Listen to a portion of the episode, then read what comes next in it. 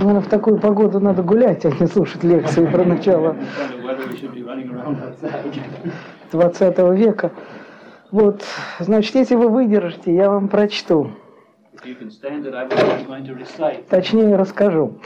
Значит, э, пройдет что-то уже 13 лет, и все мы будем называться людьми прошлого тысячелетия. 13 Эм, Тысячелетие. of Вот. No, вот, приблизительно то же самое случилось в России. Точно. Я не могу поверить. The It's not the same, да. 13 years from now. It's will be. Вот, приблизительно то же самое, только в немножко переносном смысле, случилось в России после революции.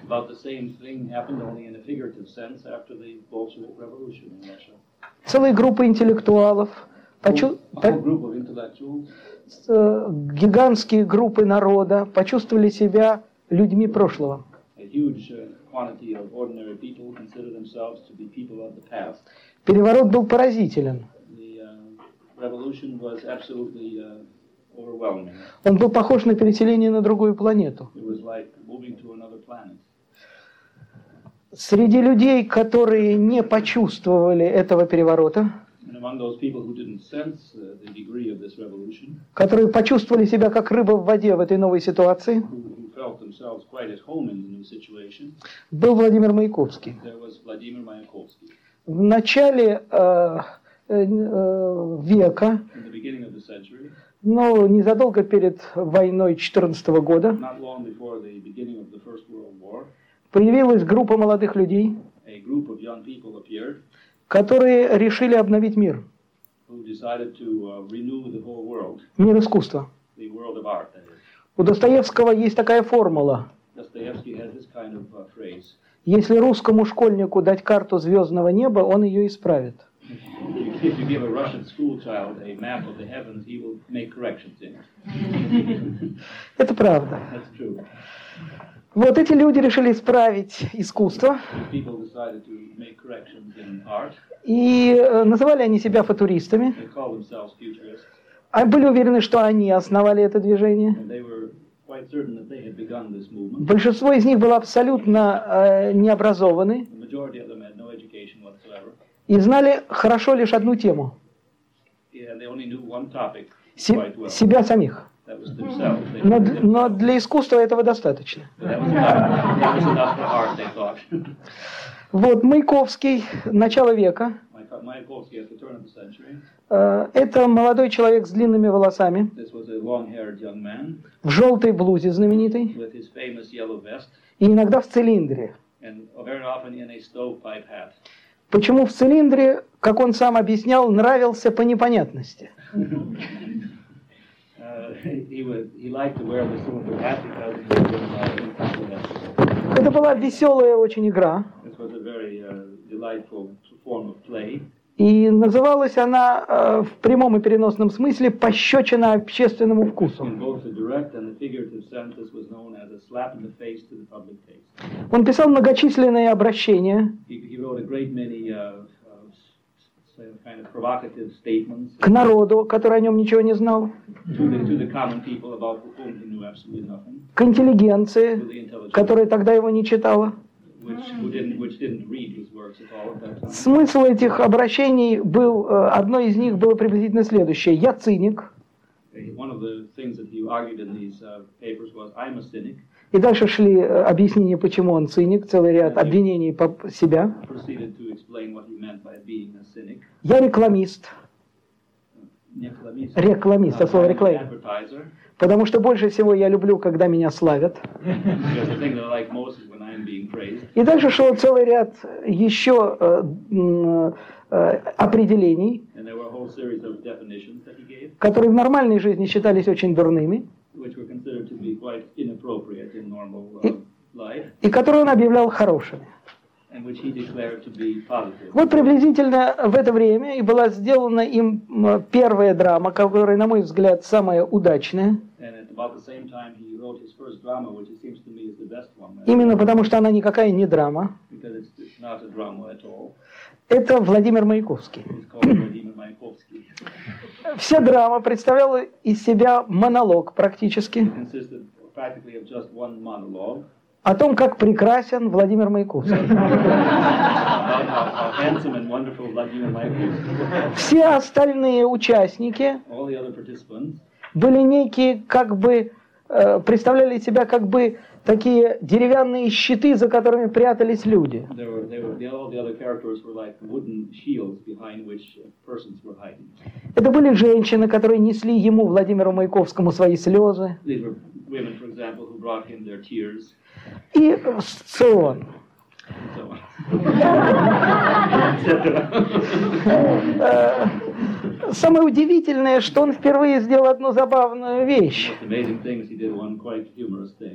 Он сделал себя главным героем и одновременно главным исполнителем э, своей пьесы.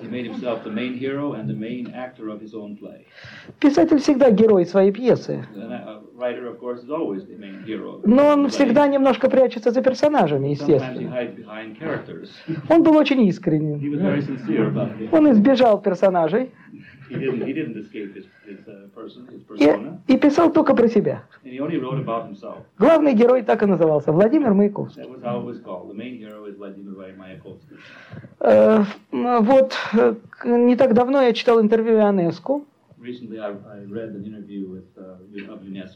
где он написал, что он уже стал достаточно стар, чтобы написать впрямую о себе. То есть пьесу, где героем будет он, да, где будет он и Жен Ionesco. Вот в начале века Маяковский сделал это сразу, и ему не надо было прожить большую жизнь и прийти к этому. Э, Спектакль игрался в декорациях Филонова, Другого э, замечательного художника, This was our amazing, uh, wonderful painter of the early 20th который занимался тем, что искажал фигуры настолько, что они переставали быть фигурами, но становились живописью. but they became art, became painting. Вот, и вот в этих поразительных декорациях и игрался uh. Владимир Маяковский.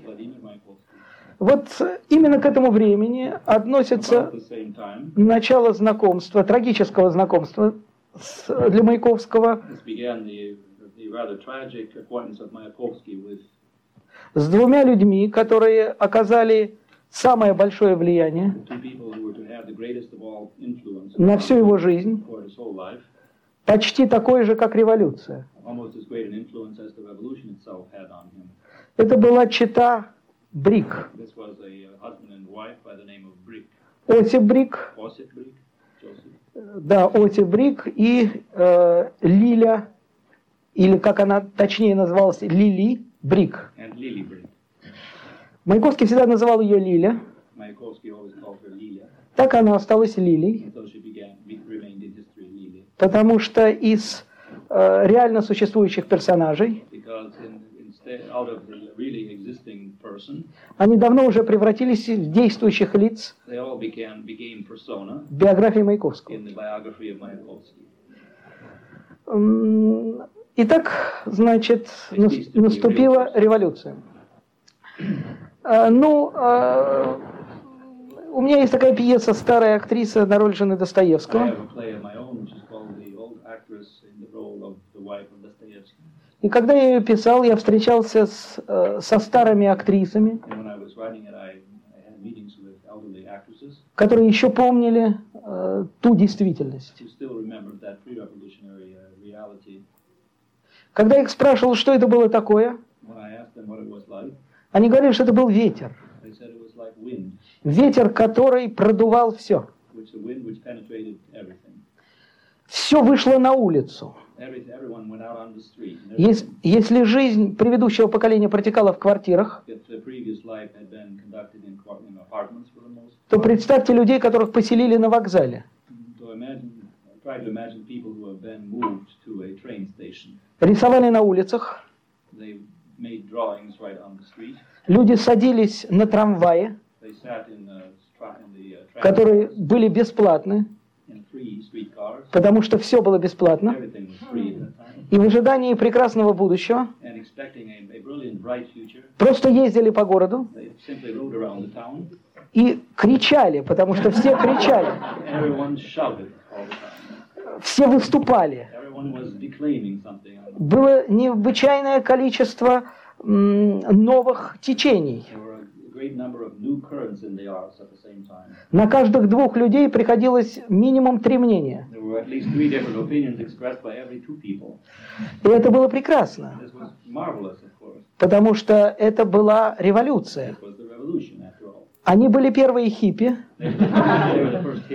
Потому что они упразднили одежду. Uh, uh. Вся одежда, как объяснила мне одна из наших знаменитых актрис, была бархатная занавеска, которую она срезала в дворянском собрании,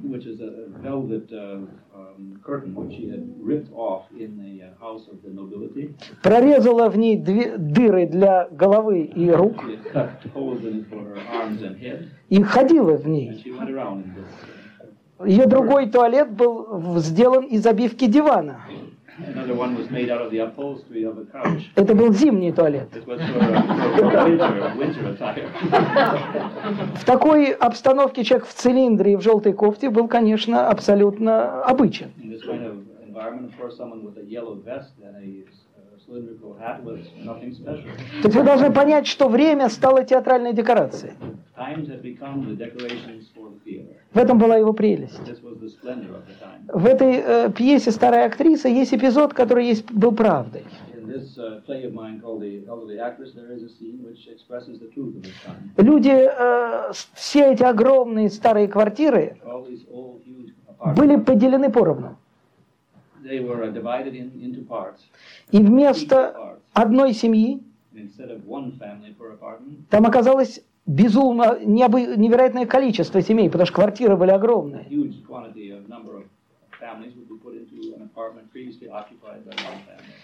Совершенно невероятные соединения э, образовывались в этих квартирах.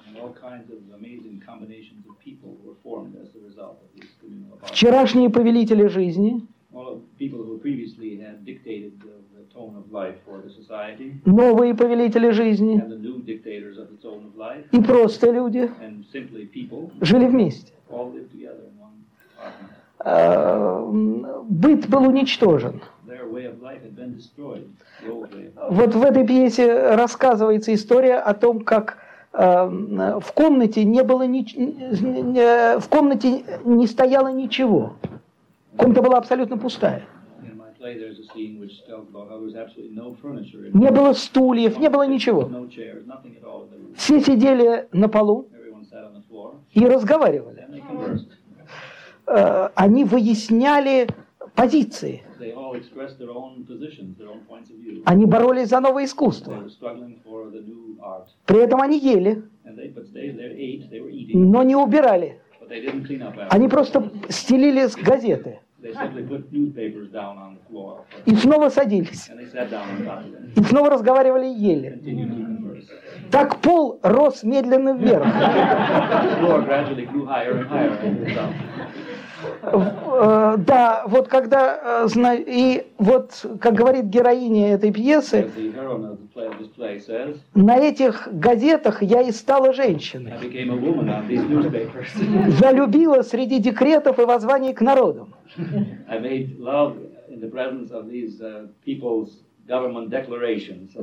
newspapers.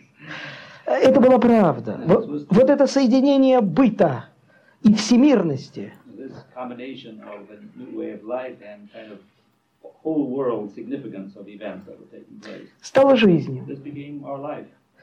Э, В этой ситуации, конечно, он чувствовал себя, я говорю о Маяковском, как рыба в воде. He was uh, right in his own place. He felt quite at home in this new environment. Ему казалось, что наступило его время, и оно наступило навсегда. He felt that his time had finally come once and for all. Но люди есть люди. But people are people.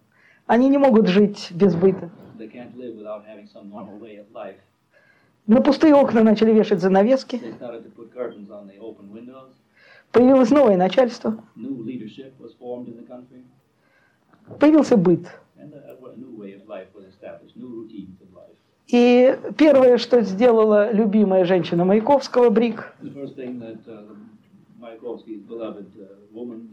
Революционная женщина и свободная женщина, она обрезала ему волосы, одела его в нормальный костюм и дала ему в руки трость. Но его можно было переодеть, но его нельзя было изменить. Он был э, то, что он э, объявил о себе, он был бунтарь. Револт – это было главное содержание его жизни. И началась э, та трагедия, которая должна была быть. То есть столкновение бунтаря с обыденностью.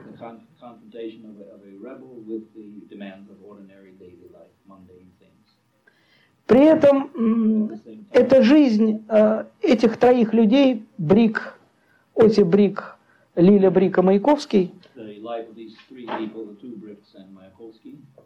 она необычайно показательна. Она всегда привлекала внимание, э, потому что всегда привлекает внимание интимная жизнь писателей, когда она необычная.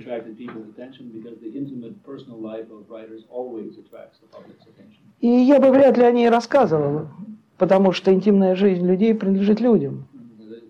Uh. Но в данном случае это был, эта жизнь была как манифест. Он решил, а эти трое людей решили разрушить реальные, те реальные представления, которые были до революции. They, they decided to destroy those um, real um, productions which had existed before the revolution. Они жили втроем, They lived together, the three of them, в одной квартире, in one apartment, не э, занимаясь, не э, э, как бы э, самим своим существованием обрушивая прежнюю действительность. They, they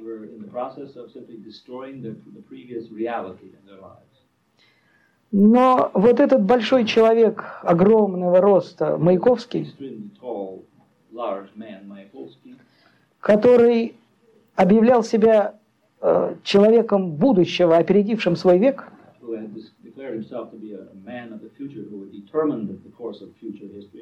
на самом деле был необычайно нежный, мягкий. Он был поэт. И он любил, как любят поэты. То есть смертельно. Uh,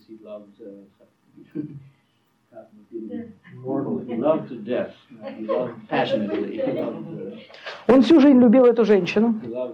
Брик. Он давал ей полную свободу, потому что так надо было согласно идеям.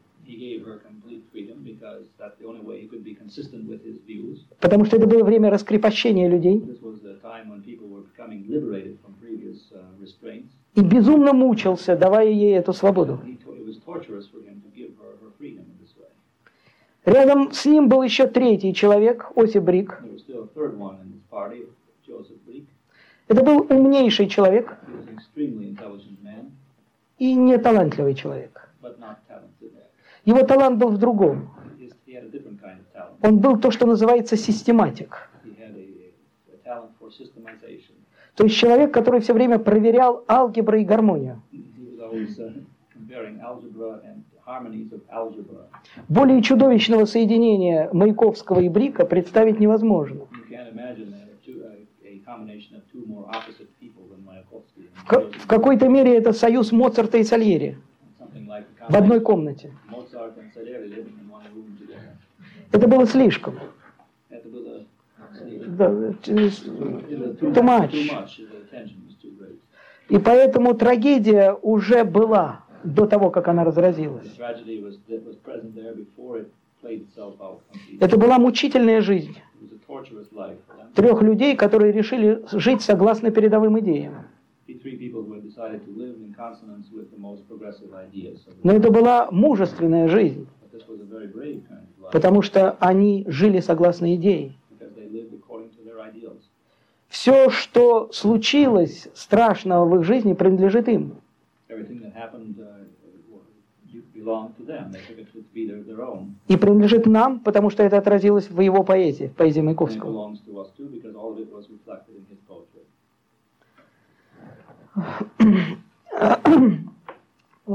Как я уже сказал, э, постепенно все нормализовывалось. Появились богатые и бедные, деньги остались. А ведь революция мечтала, что золотом будут, э, как вы знаете, мастить уборные. Uh, Из золота будут делать уборные. that uh, they had dreamed in the revolution that uh, bathrooms would be made of gold even in, in the new times. Она мечтала отменить деньги. And uh, the revolution intended to do away with money, Но все понемножку возвращалось. И э, для Маяковского это было невозможно. uh. Он видел, как менялись люди на его глазах. Э, Было тогда модное слово «перерожденец».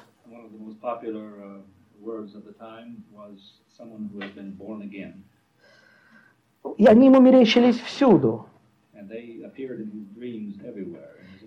И две его самых знаменитых пьесы «Баня и Клоп»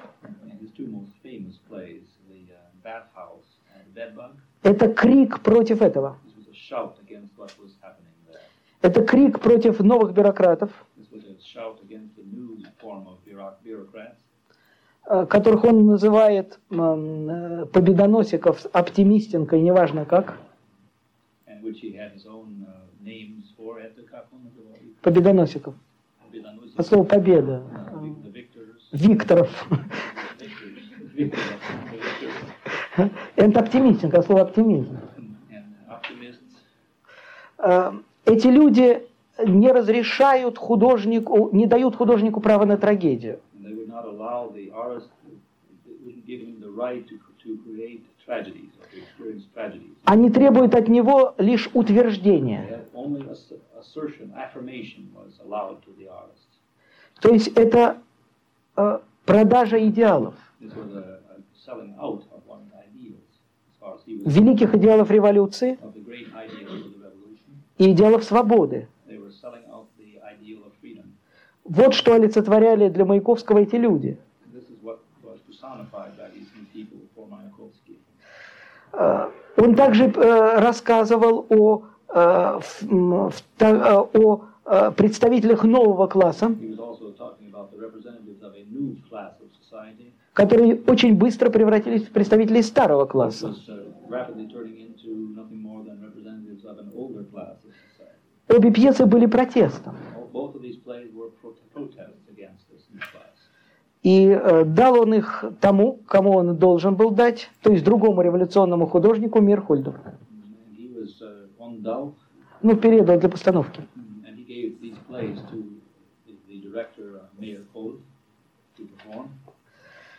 uh, Очень интересно, что Клоп А. Э, имел успех, а Баня уже успеха не имела. Ее премьера состоялась незадолго до самоубийства Маяковского в 30 году. Uh, took place not long before Mayakovsky's suicide in 1930, Не произошло даже скандала. То есть не произ... он почувствовал падение общественного интереса к себе на этом спектакле. uh. Он почувствовал, что он в чем-то расходится с эпохой.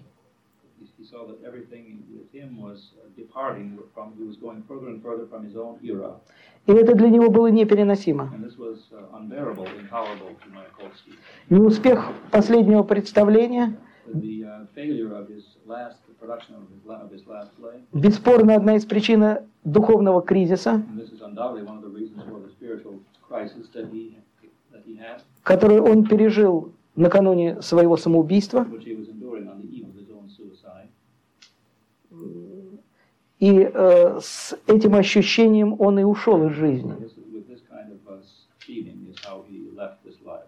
Театральный неуспех, в отличие от неуспеха э, прозы, намного ужаснее, потому что он зрим. Любой человек, который пишет стихи или, who writes verses, for example, или роман, он не видит, как его не любит публика. Он слышит об этом. Театр ужасен тем, что он показывает это. Вы видите это ужасное, ужасное, ужасную толпу, которая называется зритель, и которая вчера была такая прекрасная, когда она вас любила. Вы можете называть ее как угодно, стадом, сборищем болванов, но вы их видите, и это ужасно. Чехов видел неуспех «Чайки». Uh. Это было одно из самых страшных его переживаний в жизни. Маяковский не привык к неуспеху. Он был часть э, нового общества. И он не мог постигнуть, как это происходит, почему. В пьесе Леонида Андреева «Жизнь человека» художник, ар- архитектор, задает один жуткий вопрос. uh. Почему то, что нравилось вчера, не нравится сегодня? Вот это главный вопрос искусства. И никогда ни один художник не мог с ним согласиться. Uh, uh. Это вроде гильотины. Гильотина, ну, французская революция, которая отрубает голову. И параллельно с Маяковским э, существовал в драматургии человек,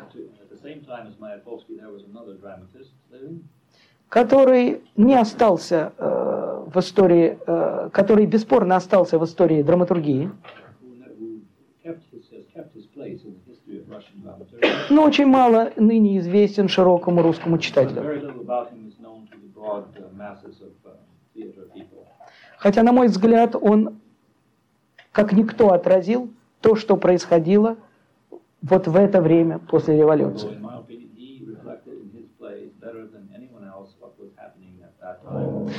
life. Этот человек э, существовал в нашей литературе удивительно. He had a very uh, amazing kind of fate in our in our art. Я его видел перед, незадолго перед его смертью. Он представлял из себя очень печальное тогда зрелище. Он был весь в прошлом. Как большинство людей, я мало что о нем слышал, потому что наша критика в это время о нем совершенно не писала. Я говорю о Николае Эрдмане. Это одна из самых трагических жизней. Это феерическое начало. Uh, Ну, как фейерверк. ah.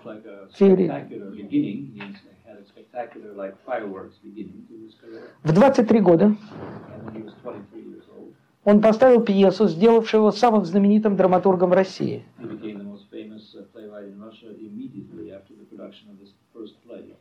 Пьеса называлась «Мандат». It was called The Mandate. Потом он написал другую пьесу, которую одновременно ставили два театра, два самых знаменитых театра России. Театр Мирхольда и Московский художественный театр. Два театра одновременно. Тогда у нас в стране шло соревнование, и театры соревновались тоже. and the theaters were competing as well. Вот они выбрали для соревнования пьесу «Самоубийца». Пьеса не вышла, uh, репетиции были прекращены, uh, uh, и э, несмотря на просительное письмо Станиславского Сталину,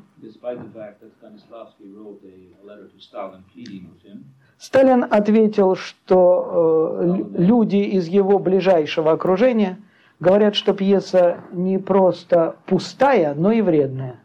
Uh,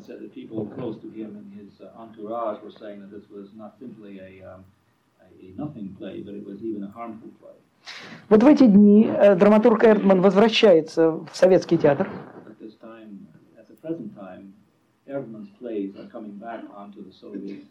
возвращается печально после своей смерти.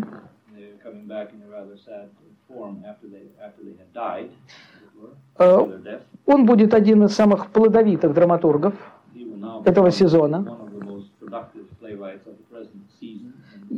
э, потому что две его пьесы одновременно будут напечатаны в наших ведущих театральных журналах. Because both of his plays will be published in one of our leading theater magazines. «Самоубийца» будет напечатан в э, «Современной драматургии», вот в ближайшем номере.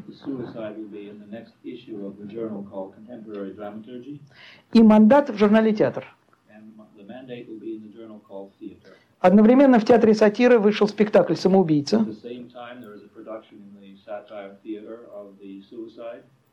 И э, люди, наконец, увидели, что же это такое, что же это за таинственный драматург, and finally people are be able to see now what kind of a mysterious playwright this was and what kind of plays these are,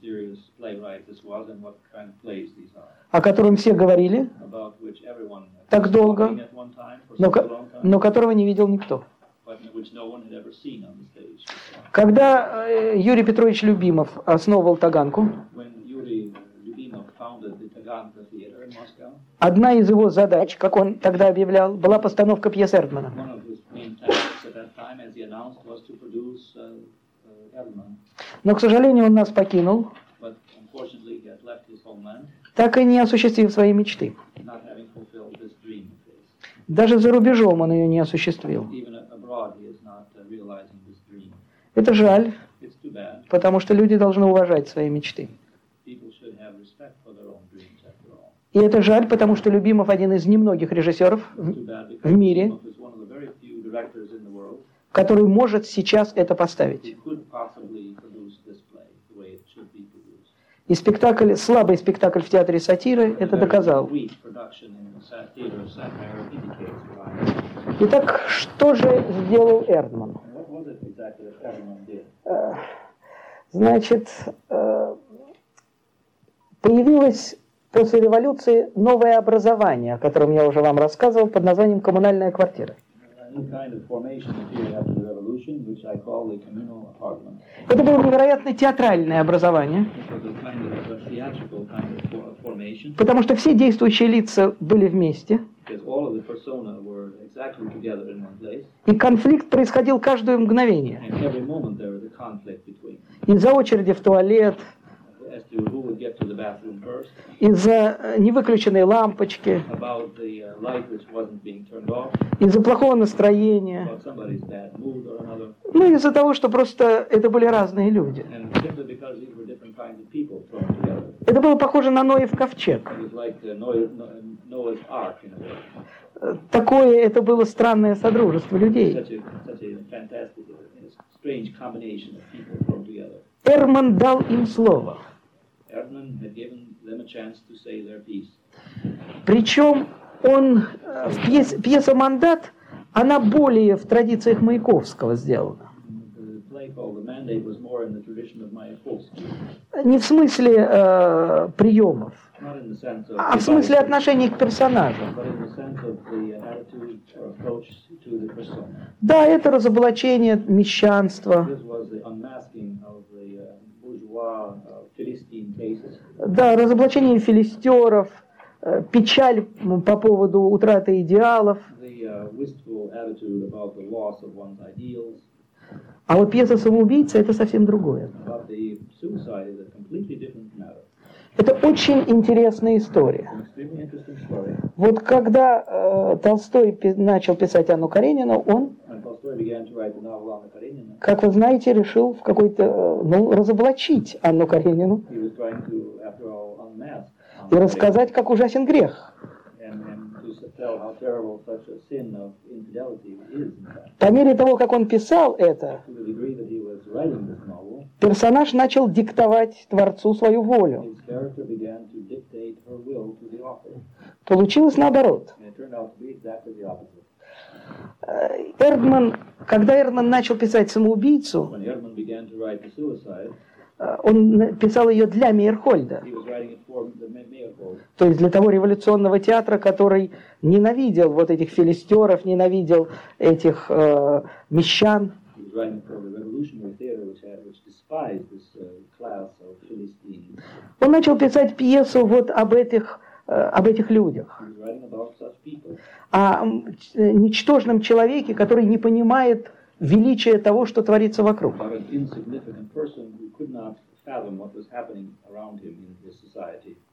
Но по мере того, как он писал, с ним начала происходить метаморфоза с героем. Дело в том, что в традициях русской литературы была любовь к маленькому человеку.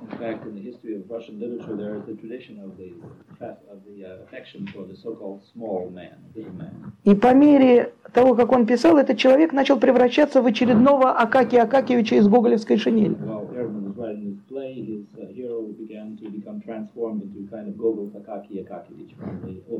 Он стал просто маленьким человеком, который хочет жить, который хочет любить, who wants to love, который среди вот всех этих гигантских перестроек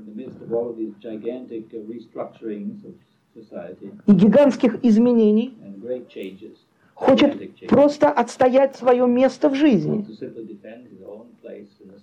Нелепая история о самоубийце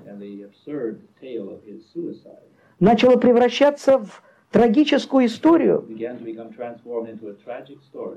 а вечную русскую историю uh, о столкновении человека с медным всадником, about the confrontation between a man with the bronze horseman то есть с великим, огромным, что происходит вокруг, uh,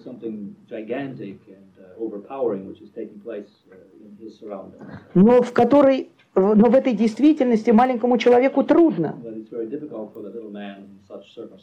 Он потерялся в ней. Эта великая действительность его не учитывает. Uh. И это в- то, что я вам говорю, в чем сила этой пьесы. Uh. Вот ее можно прочесть так, как я вам сейчас рассказывал. А можно прочесть как история о ничтожном человеке, нелепом мещанине, который не понимает того, что происходит вокруг. Именно поэтому ее взяли два театра. Два абсолютно противоположных по мировоззрению театра.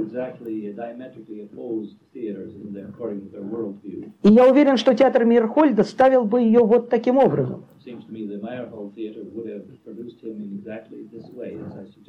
Так же, как мне кажется, It seems to me at the same time. Что мо- художественный театр ставил бы ее в первом варианте. То есть- probably have produced it in, in the other, В вечной традиции русской литературы uh, уважение к маленькому человеку. Таким образом, самоубийца и ее автор Эрдман начали некоторую полемику с пьесами Маяковского. and thus began a kind of a, of a polemic with the, the plays of Mayakovsky.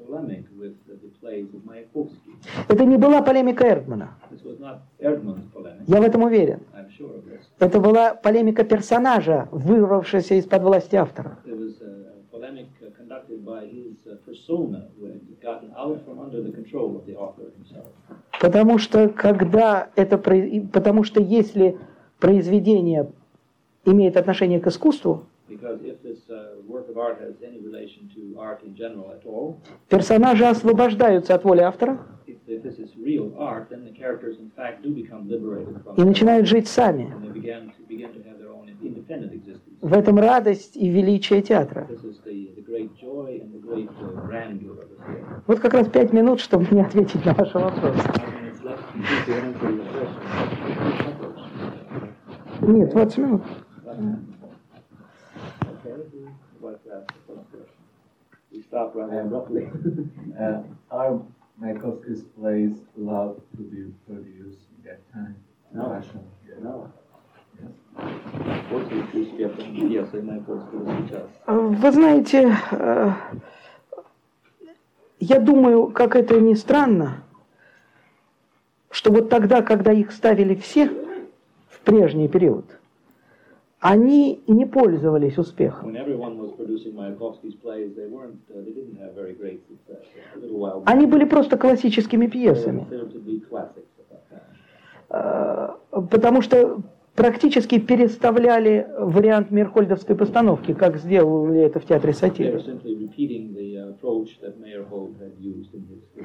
uh. Сейчас будет э, совершенно новая история с Маяковским.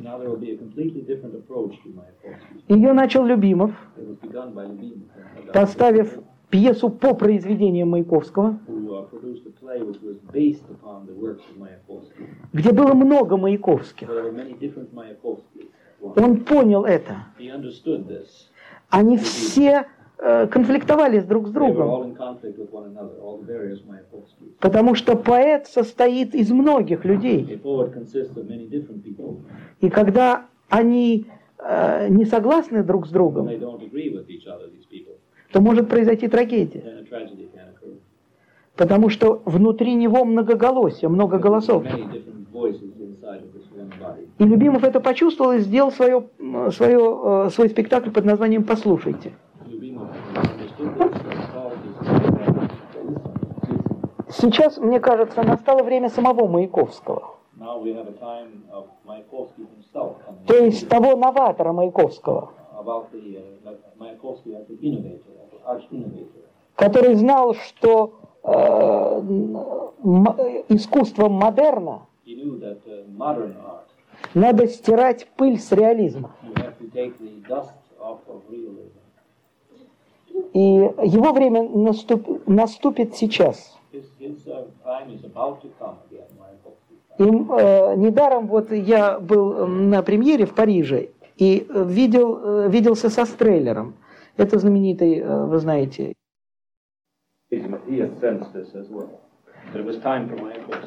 потому что ранний Маяковский это вот то самое удивительное время. because the early Mayakovsky is exactly the most uh, amazing epoch or era. Time when Mayakovsky respected primarily as a poet and an innovator of new things, or поэта уважают его особенности, или как новатора, или как ипостась его, Вы знаете, его особенности. э, ну, вы знаете эту формулу, ну, может быть, вы ее, наверное, слышали, о, о том, что э, эту формулу сказал Пастернак, о том, что Маяковского насаждали в России как картошку. Это ужасная формула, uh, но она э, правдивая, It's, it's accurate, nevertheless. Потому что поэзию Маяковского пропагандировали люди, uh, часто очень, uh, которые ее не понимали и путали лозунги, uh, um, которые вводил Маяковский в свою поэзию, uh, um, в последнее время с поэзией Маяковского, которая относится к раннему Маяковскому. uh, uh. Они не понимали поэзию Маяковского раннюю и предпочитали о ней молчать.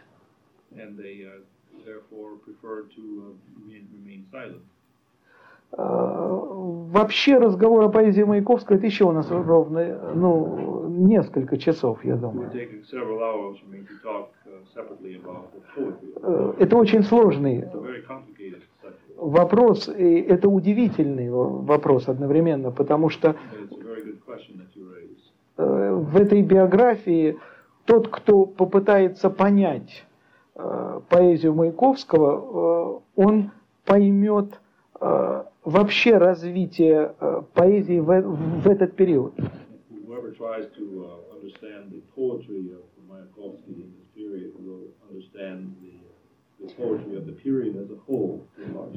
Поэтому отношение нашей молодежи сейчас к Маяковскому двоякое. um, uh, Тот, кто проходил его только в школе, uh, тот уверен, что это очень плохой поэт, написавший очень много шумных и громких стихов. Тот, кто читал Маяковского, а это, как вы по себе знаете, меньшинство, э, и тот, кто читал его раннюю поэзию, знает, что это трагический и удивительный поэт. И я повторяю, я уверен, что его время сейчас настанет. I repeat that his time is about to come again, Mayakovsky's. Потому что сейчас, когда в нашу э, уже русскую литературу вновь вернулся Гумилев, Ходосевич. вернулось очень много поэтов э, начала э, века и сразу после революции. great many poets of